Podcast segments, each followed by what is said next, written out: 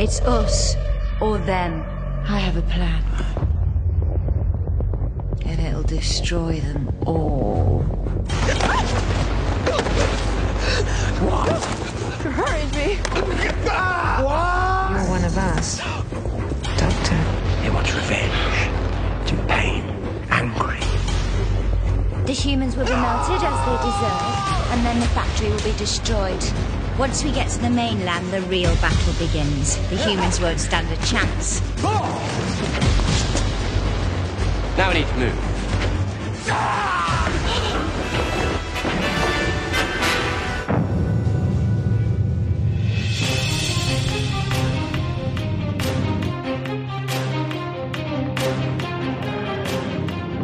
The Discussing Network presents Discussing Who, a Doctor Who podcast. I am Kyle Jones, and I want to welcome back. Let's start with Lee Shackelford. Lee, how goes the day? Pretty good, pretty good. Glad to be back talking about this uh, extraordinary episode of Doctor Who. Indeed, this is one that I am actually looking forward to talking to you guys about because I think I underrated it all these years. I'm really excited to get into it with you guys, but can't get into it with both of you yet because I think there's a solar storm somewhere out there and Clarence is having interception or interference or timey-wiminess. So I will hold my Clarence Brown introduction for a moment. Hey, hey, I'm here. I'm here. Ah, okay. Solar flares cleared up. That's cool. So I get to say, Clarence Brown, how goes the day? Uh, it's going pretty good. I can't complain. Glad to be on with you guys. Awesome. Well, I don't know how much you heard, but we were both saying that this may have been an underrated episode, and we're kind of excited to be getting into it. Yeah, I'm I'm right there with you, man. There's so many things about this episode that are great on so many different levels, and it definitely brings the last episode up a notch for me because man, such a great episode and great ending to boot. So I'm I'm Yeah. ready to talk about it. Awesome. Awesome. Well, before I get into the news, I want to share something for everyone listening. Make sure you stick around to the end of the episode and Lee has something that may cause him to need to drop off the podcast a little bit early. And if he does that, I'm going to share what I'm talking about with before he drops off. So make sure you listen to the entire podcast so that you can hear something as I'm getting so excited about our next episode. but Ah, it's not the it's not the next episode yet. This is the almost people, and we have some news because the BBC has announced that filming has begun on series 13. This is also in reality the 39th season of Doctor Who since it began in 1963. However, this season will be curtailed to only eight episodes. Curious to what you guys think. Lee Shackelford, why don't you go first? well, you asked on Facebook, what do you think about the uh, um, eight episode season? And I said I prefer it to the zero episode season. So, really, honestly, that's that's all I got. Um, you know, I, I'd rather have if there are eight spectacular and brilliant episodes, then that's great, isn't it? Oh, absolutely. Yeah, I, same as well. It's better to have something than nothing. But by the same token, I hope the turnaround after these, you know, eight short episodes isn't, you know, a long, long time. So uh, as long as they're quality, as long as they're good, and we're getting something. And in the current uh, climate that we're in with the pandemic and everything, I guess we have to at least be glad for that. Yeah. I will echo what you guys said. I hope that things like Benny don't come along this next season. I really, Right. really, really hope that. However, it's better than zero. And kudos to the BBC. Kudos to the production team, for the actors, for everyone involved, for getting back in there and giving us some mental feed that we, I think, so desperately need right now. So I'm happy, happy, happy, happy with that.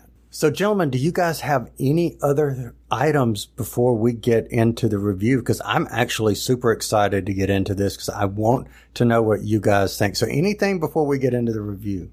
no, the eight episode uh, season is the only thing that I'm aware of that's happening in the Doctor Who world right now. So, Well, I will mention real quick that I did finish the faceless ones. You know, I've been talking mm-hmm. about that for the last th- probably three or four episodes. I did not know at the end, spoiler from the past, but this is also the episode where Ben and Polly leave at the end. Interesting. Yeah. That, that, that was interesting seeing that. I wasn't expecting that. And I finished the story and Lee, I think you said this is one of those regrets that it got wiped. And I agree Right. with that. It was very solid, very good story. yeah, I, I look forward to tracking it down. Um, there are some other sources for getting these in the U.S., and so I'm uh, exploring that because uh, the one that I really want to see is, um, uh, well, maybe it is the faceless ones. but I know they've reconstructed another of the Patrick Troughton Is it the stories, so- Terror? Uh, um, well, I, yeah, I, I do want to see Macra Terror. So, uh, But if I had to compare thinking of. this one to the Macra Terror, this by leaps and bounds is so much better. okay, great, that's terrific. Yeah. But what is also great is the fact that I get to say at this point, if you have not seen the Almost People, put us on pause, go out, watch the episode, come back, because from this moment forward, spoilers. Spoilers. Spoilers. Spoilers. Spoilers. The spoiler warning has gone out, and we are back to review The Almost People. This is the sixth episode of the 2011 series of Doctor Who, first airing on the 28th of May 2011. It starred Matt Smith as the 11th Doctors, Arthur Darvill as Rory Williams, and Karen Gillan as Amy Pond. So, summary view, and Clarence, let's start with you. What did you think? Um, just a good overall story. I feel. I kind of feel like maybe we just didn't need to be a two porter. Um, to me, it could have been just a slightly longer episode, and it would have you know hit all those same tones. Because a lot a lot of senses, I felt like the first uh, half of this two parter was was wasted a bit. But man, once we get here, it's just firing on all cylinders and you know having these two factions of people kind of going well people holding up quotes go against each other um is just just great fun and the the very end of the episode is something that i i never remember this stuff i never remember this is like my second time seeing this episode and wow wow what about you guys All right. All right. So I know we'll get into it, but Lee, I can't wait to hear what you think. very much the same thing. I can just uh, uh, echo Clarence. Um, I uh, I don't want to speak for for y'all, but uh, did I did I follow right from uh, reading your uh, chat online earlier today that y- you had kind of forgotten a lot of this episode because I, I had uh, I. It, it, it, some of this, I, I really, I felt like I haven't seen this before. I don't. What what happened that I had kind of a did I I don't know did I black out when I was but um but I did know the last moments the last beat of this this cliffhanger before we get to to be continued I just didn't remember that it happened in the almost people Yeah. but uh so so there we are but um but yeah it was full of surprises to me I couldn't remember what happened to uh the flesh version of the doctor in the end and um so uh, I was, you know, really on the edge of my seat, waiting to see how that was going to get resolved. And I did catch, and I want to make sure uh, everybody else did too, that in reading the titles that uh, Kyle said that Matt Smith played the eleventh Doctors. Yep. Cool. So, yep, yeah, which is very true. is this the better the two doctors uh episode oh, by far. Uh, Better than the two Doctors. Yeah. yeah Oh, Talk yeah. about your sci-fi tropes, though. You know, there is. I, I can't think of a science fiction franchise in which your central character doesn't get split into two people. yeah or Yes. encounter an exact duplicate of, of some kind or the other. So uh, this is Matt Smith's turn at getting to do the the thing. Well, e- e- especially, and I know we're going to get into it, but the added history of when we get the doppelganger. Uh, oh, is that what they're called, gangers? Mhm. um, and and man, just when he goes into those different, I'm assuming those are audio clips from the other doctors. He's not impersonating them, impersonating them. Those are actual clips from the other doctors that they threw in there.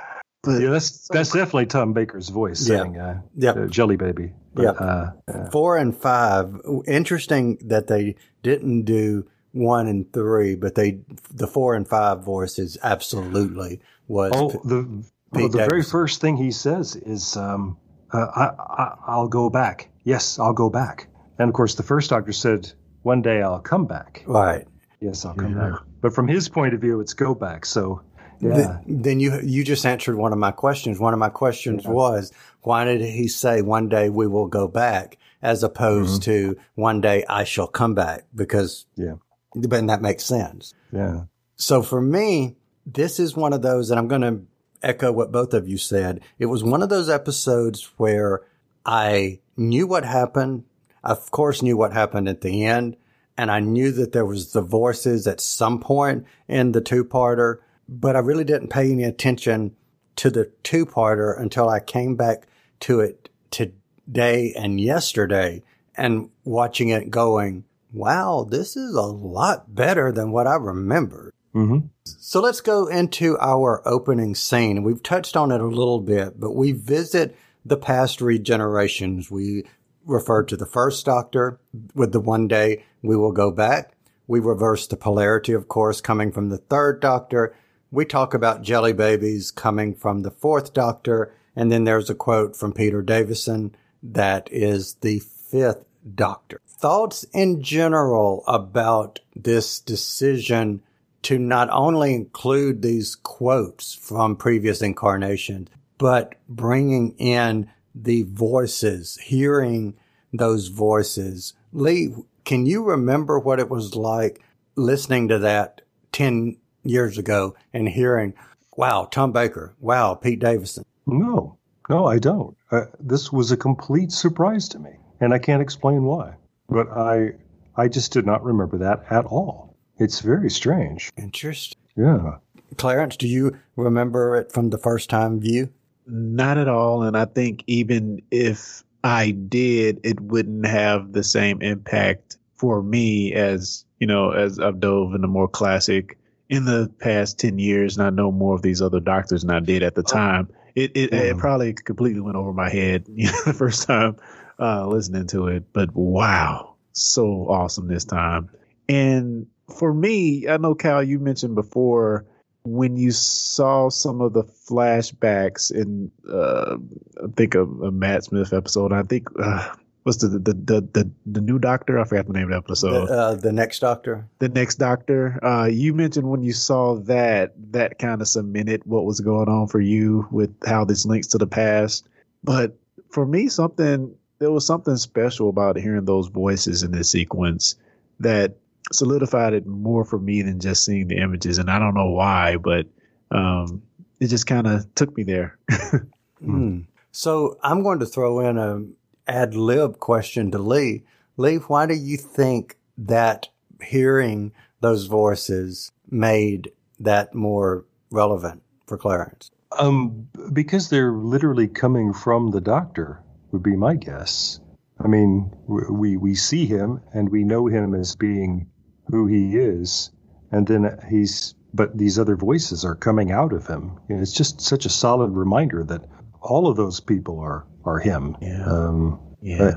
uh, you could say that it's pure fan service. I mean, but it's also just a, a very interesting way of you know uh, approaching one of the core concepts of the show. And in doing it in such a way to where it, yes, is fan service and I'm all there for it. I love fan service, especially Sure. if it's fan service in a form that I like. So of course I'm going to love that. But, um, they did it in a way to me that didn't feel like, well, look, you know, look here. Um, there's, there's been other shows where there, we've seen fan service where they're hitting you over the head with it. This wasn't hitting you over the head with it. This, to me, tied to what was going on in the story. So we mentioned in our earlier review that there was acid and we didn't really understand why is there acid there? I thought that it was a, just a side note here. I thought it was kind of interesting that now we get a reason why um, that there was acid for one thing. We see them breaking the door down or getting into breaking through the door using quote unquote, or here we have it, acid. So what was the reason? I don't know if I really got the reason. I just. I just figured that they had it as a plot device so that they could use that to say, let's break down the door. Ah, Possible, possible. Let me ask you guys about the breathe moment. And I, let me preface by saying when I started making my notes, and this is how much I did not remember the episode, I wrote down a question to you guys. Do we think the doctor knew Amy was pregnant? And that was my question that I was going to pose to you. And then I had to go and scratch it out because my question was answered by watching it. So I'm going to reframe my question and ask, what did you think about the doctors asking or telling Amy to breathe throughout this story? And Clarence, I'll start with you. What were your thoughts on the breathe moment? by the time we get to the end, it's obvious what's going on. But when it was happening, no idea what why they were telling her that. None at all. What about you guys? And it's so interesting that the doctors are somehow tuning in to what's going on. I I do look forward to our talking about the next episode and episodes as we start to unpack some of what's really going on here. But uh, yeah, because I don't remember how the doctor has these insights, and he says very quickly at the end of this episode that um, um, his realization that Amy is uh, not really there is the reason why he went to the uh, why he wanted to go Yeah. to the, the factory. Yeah. And I think maybe for me, you know, we get those scenes of him scanning her and it going from positive to negative back and forth throughout, you know, all of these last few episodes. To me, it would have made more sense for it to always say negative because if this is a, you know, almost person that that uh, that's been traveling with them, but the fact that it was going back and forth, I don't know if it's some neural connection that was causing it to flip. I don't know. Uh, we may get that explanation in the next episode, but but uh, yeah, I do like the explanation of why they are at this planet at the end of the episode from the doctor. I have a theory as to why we had to go to this planet as opposed to not just saying, Hey, you know, Amy was a duplicate. I think this was, and no spoilers toward the end of the series for the series finale. Mm-hmm. I, at the watching of this 10 years ago in 2011 or nine years ago, when I watched this, I believed, and again, no spoilers for the end, because it may be, by not giving spoilers, be what I'm about to say. I was firmly convinced that I knew this is what this episode was for. It explains Lake Silencio and the doctor dying. I was sure of it. I was 100% sure that the flesh doctor escapes and he is the one who dies in the lake. Right. Yeah. w- Once once we've seen that there are two doctors, we, you, you got to be thinking that way. I think, oh, this is how we're going to get out of the what we thought we saw before. Yeah, and I think maybe even Amy was was thinking that a little bit at some point in the Mm. episode. And by the end, we don't really know what happens to the the Ganger Doctor. Uh, they kind of just jump in the TARDIS and leave. So from her point of view, well, I guess from Rory's point of view at that point, it seems like it's possible. Yep. Agreed. Agreed. So before we get into a, a discussion of the two doctors, I want to briefly talk about the gangers, the other gangers other than the Dr. Ganger is I want to know what you guys thought. And Lee, I'm going to point this to you. What did you think about this scene where they are discussing the option of living in peace versus revolution? What were your thoughts? Oh, how much time we got? As much time as you want. because I wondered, it, it's hard to to not see our entertainment um, at any given moment in the context of what's going on in our lives and in the world. You know that that's part of how we relate to stories, and um, I would not have thought about people that I know in the real world. I think when I saw this episode before, but now I watch it and I think of uh, I, I think Black Lives Matter when when I'm watching this episode. Uh, I have I have friends who are who call BLM a terrorist organization, um, and and their defense for that is that they see what they see is rioting, and and if that's all they know, if that's what they're seeing, then yeah. But if if like the gangers, if you have a, a legitimate complaint and you you make you you say, look, all we want is to be treated like people, and you don't get that, then it's then the next step may be violence, and and so that's what we see acted out here. The the the gangers are literal copies of the minds, hearts, and feelings of the other workers, and in a way, as I was watching this, uh, uh, I was just rewatching it today and just thinking about this. How how can how can the gangers turn into killers? They if if sort of the whole point of the episode is that they're not something different. And then I remember, well, actually, it was the humans who were going to try to kill them in the first place. In fact, the, the, the humans or the originals, they're accustomed to killing. So that's in their heads too. And I think that whether it's intended or not, that it feels to me like that ends up being a commentary on on uh, sort of the human condition that we we all have these potentials inside of us, whether we acknowledge them or not. We can we can be moved to do things we wouldn't ordinarily do. So then, depending on the circumstances, that makes some of these people perceived as monsters. But but where this episode troubles me is that then instead of just fighting back, then Ganger Jennifer literally becomes a monster. She and and when she when she turns into this the the, the hideous uh, kind of uh, Salvador Dali spider thing uh, toward the end, uh, she's roaring like a like a wild animal. Uh, and what struck me was, well, why would she do that? I mean, if I was going to to uh, you know, if I had the ability to change my body and I was going to use my body then as a weapon, I don't know why then I would start saying, you know, I don't know. It is scary, but I just thought, I don't. Where's that coming from? Why? Why would that happen? So yeah. Well, you asked what what my thoughts were. No, and I love that. But oh, what, good. what I also love is what Clarence Brown's going to say. we love it in advance. well, I don't know, man. I, again, I, I, really didn't remember this story. I didn't foresee it going into the direction of a rebellion slash liberation type of story. Um, did not see that coming at all. I think they had one line of dialogue in this episode where I think it was Jennifer was talking about each time they not re whatever word they used to, to when they died. She had a specific word they were using for that. But she said every time that happens, they feel death and they remember it.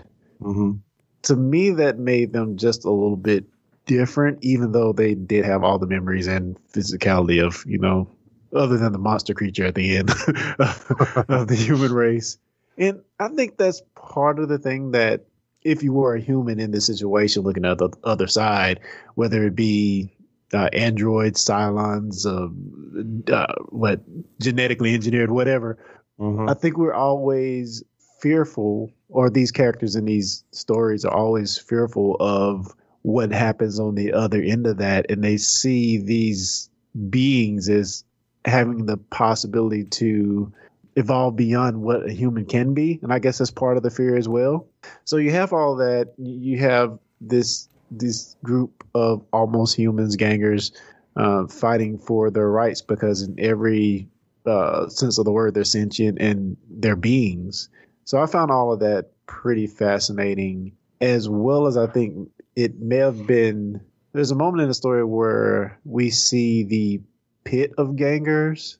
And if, if that didn't change our minds as humans of, of these people or these gangers are not being treated right, uh, that moment would be the moment we, we we would you know start to flip to the other side and be like, okay, um, and just it, it, a bunch of things throughout the episode of, of how they subtly and not so subtly in some cases solidified that these are people. I mean, from the kid to just so many things throughout the episode.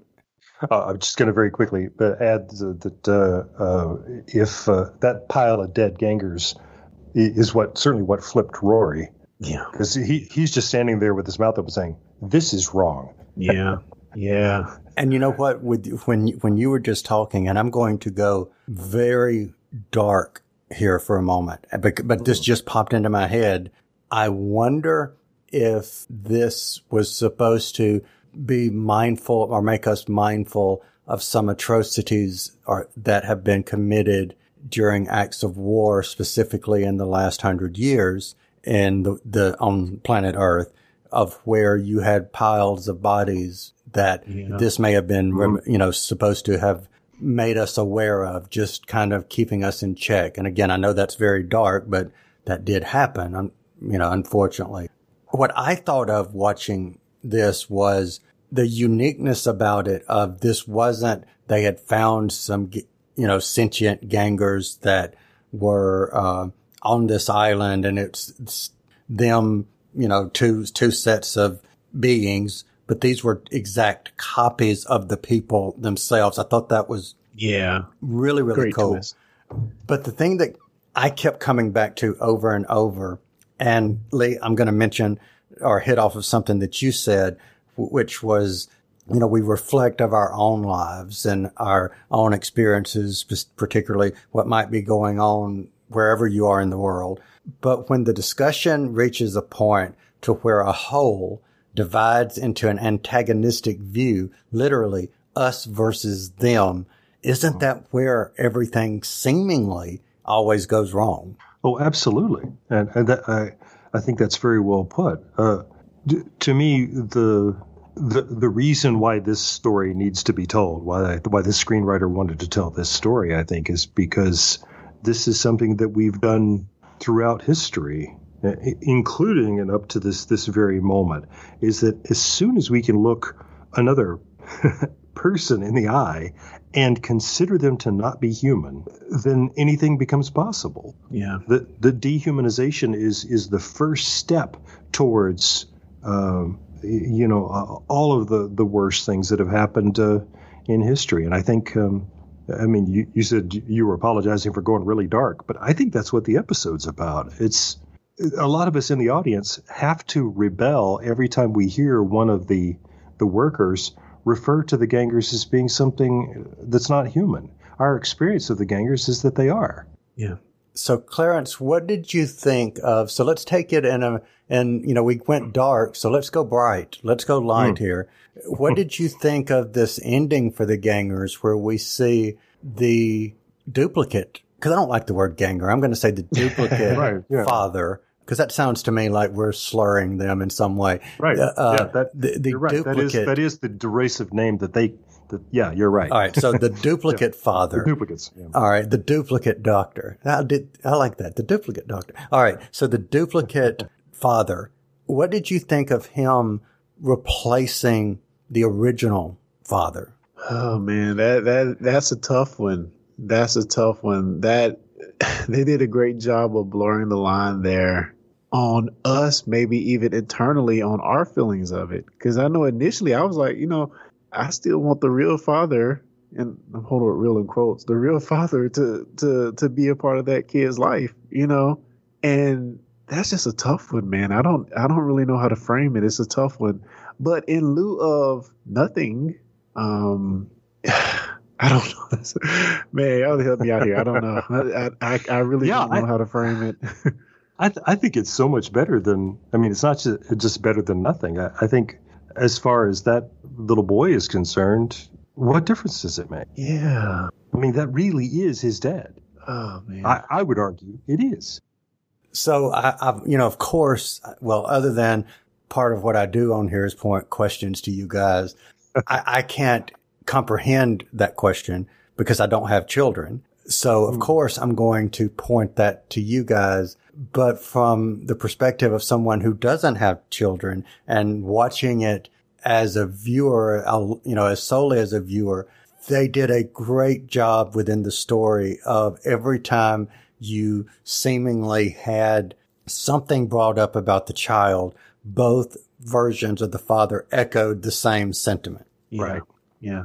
You know, and I thought that was very well played to paint that picture because I saw it as not as the lesser of two evils, literally for reality as the child sees it. That's his father. It, Yeah. He knows everything about the experiences with the child. You know, that he may have not had a day or so of, you know, experiences that the other one didn't. I don't know. But as far as the child's experience, a hundred percent copied. So I just say life went on. Yeah, and I think what really solidified it for me, you know, once you when you think of what happened to Jennifer in this episode, that might give you pause to be like, oh, is he could he possibly be something else later? You know, Yeah. that would definitely give you pause. But I, a doctor said uh, in in the closing of the episode, he mentioned stabilizing them, and if I did have any doubts when he said that, I was like, okay, they're not gonna flip mode or whatever. I'm good with it. Yeah. That- So before we get to the t- uh, two doctors discussion, I want to go back really quick and Lee, I'll point this one to you, Jennifer. Do you think the character of Jennifer was overkill? Was she needed? Did she serve a purpose? And if so, what? Oh, I, I think she's definitely essential to the story, and I I find um, Sarah Smart, the actress who plays her, very very compelling, very very interesting. Um, it, it is troubling how vicious and ultimately, you know, uh, a, a genuine monster uh, she becomes because. Uh, I, I got to agree with Clarence. It does make you wonder if that's the potential in all gangers, in which case uh, it would invalidate the whole rest of the story if they really are monsters. And but but but what makes her monstrous is is unbridled ambition. Uh, but I mean, she she eats Buzzer. She ate him. Mm-hmm. I yeah, bit. I, I don't. it's just that's it's a problem. It's a problem. Um, I, I agree with Lee said, uh, definitely. But I also say that I I do like how it did show different levels of the spectrum, where you have Jennifer, and then you have, I guess, the best example we have, uh, the father in Cleve, uh, in Cleve also. I guess everybody else but Jennifer, to be honest. Um, but you see her trying to lead a rebellion against all things normal human, and then you have the other ones uh, that are more than content to, you know, approach it a totally different way. So I, I think that sheds a good light on when you do have rebellions that come up, either whether uh, justly or un- unjust, you have like different levels of that uh, rebellion within the certain group, and you don't have to go along with the most crazy rebellious part of that faction in order to be heard. Yeah. See, for me, Yeah. now the actress who played the the the role of Jennifer, she did an amazing job. I thought she was creepy. I thought she was untrustworthy, and she was, you know, interesting. I hated the character, to be honest with you, but she did the character so well that I hated the character. So no, no, you know, no shade on her. No, uh, you know, disdain for her work. She did a great job. I didn't like the character, but that said, to me, I would have rather you have had her be more diabolical as just duplicate Jennifer instead of becoming monster Jennifer. She could have even done something like locking herself in the boiler room that's going to make the whole building explode or something mm-hmm. and try to kill everybody if she doesn't get what she wants to, to if you want to up the stakes some. Fine with that. I didn't like the monster thing because I was like, you're inserting the monster of the week in an otherwise really good story. And yeah, that's how it felt to me too, frankly. Yeah, and and in the classic series, of course, it would have gone exactly the way you described because they weren't going to turn her into a monster. like you know, it just weren't. She would have locked herself in there and you know turned the dials. It's going to blow the rest of the place up. Oh, they may yeah. have put her in bubble wrap. Well, yeah, it would have been. Yeah, she could have turned it into something uh, that was perhaps not convincing, but um, I don't know. But but it is. I think it is problematic that Jennifer keeps uh, turning into uh, these uh, nightmare creatures. Yeah. Um, I don't know. All right. I would- Clarence, you were going to say I- something. Yeah, I, I will give her one nod for being calculated on one certain part of the episode when she gangers herself. There's two gangers and she tricks Rory. Yeah, I thought that was great. that's that's one of the things that I did not remember at all. So when uh, when she had the fight with herself and and and the ganger fell in the acid, then later on I started thinking, wait a minute, was that real Jennifer who was dissolving in acid? That's not. No, human bodies don't do. Wait a minute. Hang on here. So could Yeah. that then explain Monster Jennifer? If a duplicate copies themselves, does that Ah. further break down their constitution, so to speak? I wondered about that. Yeah, replicative fading. Yeah, but but the but the first Jennifer was the one who uh, um, socked Rory like Elastigirl, and uh, uh, yeah, she remembered. yeah. All right, so let's get out of the monstrous Jennifer and into the talk of the two doctors. And I want to talk about Amy 1st mm-hmm. because obviously she perceives one doctor greater than the other. And I think this episode further expands on the idea of what it means to be a person. So I want to talk about the reveal now because I think it frames the overall discussion. And so what I mean by the reveal is the doctor, the audience thinks and the characters think is the doctor is the duplicate and the duplicate is who everyone thinks or vice versa, wibbly wobbly, whatever. But Right. they, sw- they trade places. So what did you guys think about Amy, her reaction to this second doctor? And either one of you, take it away. Yeah, for for me, this is part of the episode that I thought that wasn't done well, and not in not when I say that, not in the performances of of um, uh, uh, Matt Smith or uh, Amy in this uh, Karen Gillan in this episode.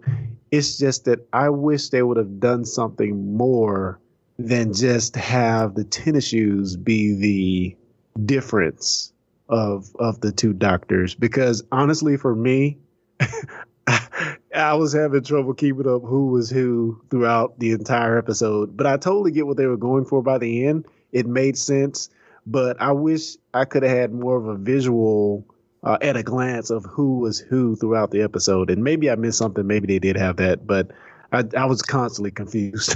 All right, Lee, what say you? Well, I, I- I think we're- we're supposed to be confused too, right? I, I, um, I mean, the, doctor. I don't think the doctor deliberately plays this uh, this shell game with Amy of letting her think that the the Ganger is uh, the original doctor.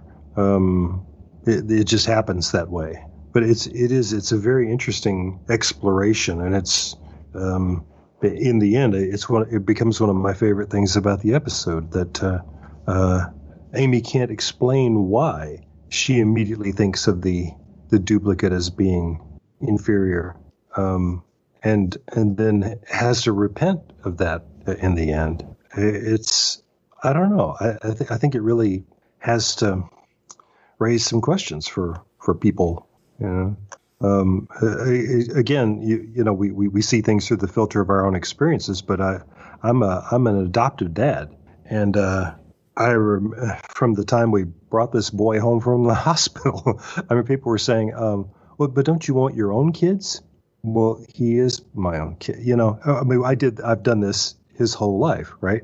Uh, yeah, but I mean, uh, you know, uh, a son who's really yours. Well, he's really mine. yeah. I, I, I, yeah. So, you know, I, I just think that it, I'll go back into the idea of framing what we think of a person and how we shape our thoughts of a person and how sometimes our reality, because I've, I've made a joke on this podcast before, it's my reality and I'll live in it or something to that effect. I make my own mm-hmm. reality. right. But I, while I was making fun of myself and, you know, being lighthearted there, Amy's reality, her perception characterized how she reacted and it influenced how she reacted and spoke to and listened to and put faith into or lack thereof between these two versions of the same exact person. And I think it just revealed unconscious bias that she had without yeah. even realizing it. Right. So let me ask you guys this. What did you think of this moment when Amy sees the reveal and we see the two doctors as they are, not as we thought? What did you think of Amy at that point? How do you think she felt and how do you think uh, uh, Karen Gillan portrayed that revelation? And Clarence, I'll start with you. What did you think of that? Uh, yeah, you know, she she did an excellent job showing that revelation on her face. Um, yeah, yeah, a hard thing to square when you're always when you're thinking one person is one thing, um, and another is something else, and I guess that goes for real life too. Um, and the fact that she was so adamant, um, really makes it that much harder. You know, it really does. Yeah. All right, Lee, what say you? Uh, the same. It's um, yeah, it, it's always interesting to to to watch somebody or to experience yourself. I think um, having to do a complete 180 on something that you have felt, you know, with the deepest conviction, and to have to recognize that you were completely wrong. And uh, she, uh, she, she's. You have to admire her honesty and her self awareness. I think, as she says, "Wow, I did I ever have this wrong?" Yeah, you know, it, I find it really interesting. You know that she had such I don't want to say disdain. That's not the word that I'm looking for, but, but she totally discounted. Maybe again, that's not the right word, but she, she saw that duplicate as less than. Totally. We saw that, you know, and yeah. I think uh, that was so profound for her character.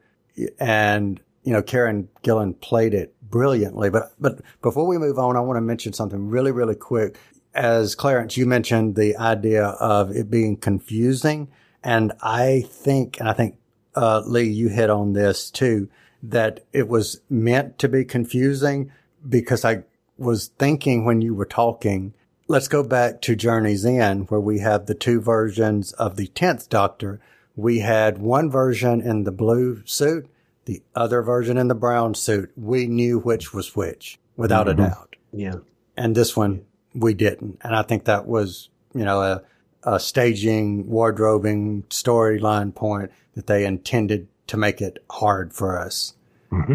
Yeah. And, and, and, and, and furthermore, you're probably going to get into this, but, and, and furthermore, once we get a little bit further in the episode, Rory is kind of faced with the same exact thing in a way.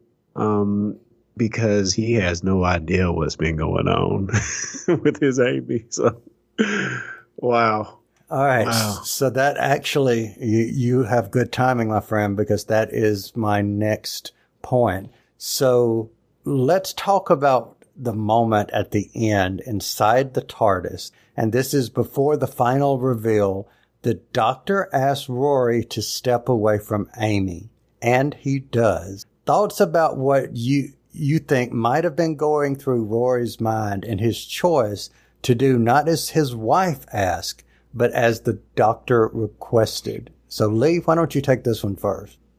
I, I was very interested in that dynamic because um, we've seen time and again, I think, so far that Rory will tend to uh, uh, trust Amy before he trusts the doctor, and I I really like the way this is this scene is played. Is that I think what Rory is responding to is the doctor's manner, is his his tone of voice. That this is this is not their silly friend who you know takes them on weird hijinks. This is a thousand year old Time Lord from Gallifrey saying, "Step away," and I think Rory gets it. Clarence. Yeah, uh, he hit it on the head, and I'll just add um, Roy having to do that while also looking at Amy's expression in that moment of her having that realization of what's going on as well. It had to be extra painful. So for him to step away, the doctor really had to be. Yeah. Yeah. he, he had to really be convincing in that moment, and just just a hard scene all around. It's so tough, and Amy is so frightened, and and Karen Mhm. Gillan, of course, plays it perfectly. I, I just it, it's it's so difficult to watch.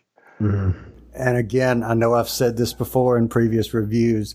This is why people said that the three of them had such great chemistry together is Yeah. because of scenes just exactly like this. Because for me, this to me was like a big turning point in the dynamic between Rory and the doctor. I think there was also at this point a mutual respect, but I think it just went so many levels deeper at this point where I think this was not only the bookend of closing the book of, you know, who is uh, Amy going to choose, et cetera, and so forth. This is the bookend that throws it out the window and puts the book under the, you know, the under censors the book or whatever you want to call it. Right. You know, th- th- this this resolves that for the end of time itself or something. Um, totally well done, absolutely well done, and I think it leaves Rory asking the question, "Where the hell is my wife?" Uh, how long has this imposter been here? but was she And- really an imposter? Imposter though, it was, it was her wife, his wife, for all intents and purposes, at least mentally. Um, It's her. yeah, So the duplicate Amy, and, and I love the irony of this. The duplicate Amy did not like the duplicate doctor because she thought Yes. he was less. Isn't that brilliant? Mm. Yeah. hmm So what did you guys think when he hits the sonic screwdriver zzz, and she dissolves? Thoughts?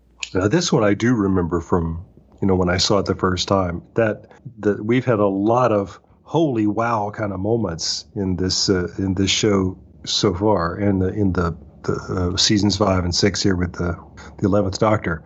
But this, of course, tops them all. Just the wait, what? yeah, so good. Um, and I remember that you were challenging us, Kyle, uh, several episodes back, uh, to to f- figure out, knowing what we what we know, having seen the whole season. Um, where is the point where uh, real Amy, we shall call her, gets taken away? And I still don't know. Clarence, what do you think? Uh, just awesome. Again, like I said, I didn't remember any of this, so um, this all felt new to me watching this today, and I loved it. I'm here for it. Um, nothing like a good mystery, and just the the my my jaw dropping, like oh. and um, again, like I said, I may have to go back and re-rate the last episode because that revelation at the end makes these episodes so much more poignant as to why the doctor is here and yeah just uh excellent excellent reveal excellent reveal All right. So I, I'll agree with what everything you guys said. So I will jump us already to your favorite quote. Lee Shackelford, what was your favorite quote? It's something that I had not noticed before until rewatching this today. But uh, when the doctor is trying to um, get Rory out of the acid room, when he's in there with the ganger Jennifer, and he's shouting at him, Rory! And um, Rory's, you know, just uh, busy doing his own thing. To get his attention, he calls him by another name, and he says, Rory Pond, Roranicus Pondicus. Love it. Oh that's great Just That's his Roman name. I just got it. Yeah, Roranicus Pondicus. Yeah, that's who he's been for 2,000 years. Oh, Isn't that is too great? good. I didn't get the. Okay, that is too good. I'd never heard it before. Roranicus Pondicus. Favorite line, yeah. All right, Clari- Clarius Browndius, yes, whatever. What's your favorite quote? uh, thank you callius jonius um Yes. I don't really have it written down, so I can't quote it per se, but just the beginning part when Matt Smith is in his phase at the very beginning, the doppelganger anyway, and he's he's quoting off some of these classic lines. Well, we're hearing these classic lines from these pa- classic doctors, and uh, that the, everything said in that moment were my favorite quotes. All right. So I'll go ahead and say that that was my favorite scene. But my favorite quote came right at the end of that where he said, I've reversed the jelly baby of the neutron flow. Mm-hmm. I love that. So that's my favorite scene and my favorite quote. So your favorite scene, Clarence Brown, what say ye? Hmm, so many in this episode. So many. Um, but I guess I'll have to take the low hanging fruit on this one. Um, it has to be that reveal at the very end. Um, if I had remembered that, um, it wouldn't have been as impactful. But the fact that I had no clue what was going on, uh, it just uh, floored me. And yeah, had, has to by far be my favorite scene of this episode. All right. So, Lee Shackelford, what was your favorite scene? I love that too, but um, really, when I the thing that I feel like sort of brings out the heart of this episode is that the doctor makes a phone call, and you know, surely he's calling for help, right? But what he's done is he's called Adam. He, he's uh, he's called Jimmy's son, and I just think that's brilliant. So that moment where the the call is completed and Adam appears in the hologram. Um, I that I just that just blew me away again. I just love that scene. And the ganger Jennifer says, "You've tricked him into an act of weakness." And the doctor says, "No, I've helped him into an act of humanity." Mm. Mm. Ooh, that's good. Yeah. Final rating. Final rating. And Clarence, why don't you go first? What was your final rating? Yeah, I'll give this episode five out of five eyes down the dark corridor. Ooh, good one. All right. Lee Shackelford. Uh, I'm glad you brought that up, though. Not avoiding my answer, but just what the hell? That that that little moment, I've just it, it it almost took me out of the episode. It's like, why would the eyes be on the wall? I, Yeah. I don't. If the hills can have eyes, the walls can have eyes. No, no. I Yeah, just that- there's no reason for that. Out of place. It was out of place It in this just episode. I, no, yeah. It, it, it's a it's an interesting effect, you know. But I just uh, well, whatever. Anyway. We're using that budget. That's right. We we we can, so we're going to. Yeah. Oh well. But but yeah, I, I got to give this uh, five out of five too. So I'm going to give it uh, five. Ganger Jennifer Beast, whatever the hell that thing is. So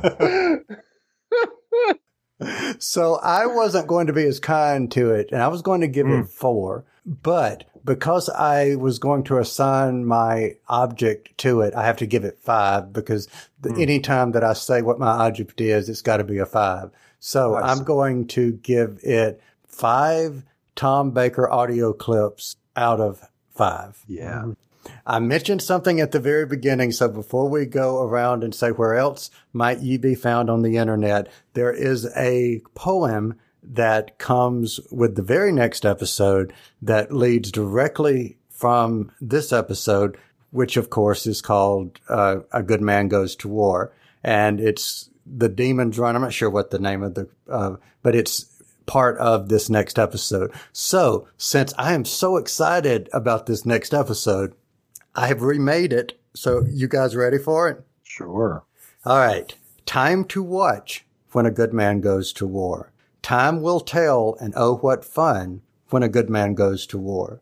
Notes are made while plans are laid, yet rest assured the quotes won't fade when a good man goes to war. Time to watch lest ye be lost. Lee and Clarence must pay the cost when a good man goes to war. Mm. Mm. Just I gotta pay FYI. costs. I'm Pay scared. the cost. Yeah. I don't know. You got to put up with me for the next episode because trust me, Oh, okay. I am going. If you think I was excited about Silence in the Library, just Uh, saying. yeah. I get you. Because I remember specifically Clarence and Lee saying something to the effect uh, what have you been drinking or smoking Right. or doing Yeah. something? And and can somebody does somebody need to go see if he's okay? If you think that one was excited, just wait. Okay. And with that, thanks everyone for listening and be prepared because next time a good man goes to war and we will be back next time. You've been listening to the Discussing Network. Find out more at discussingnetwork.com.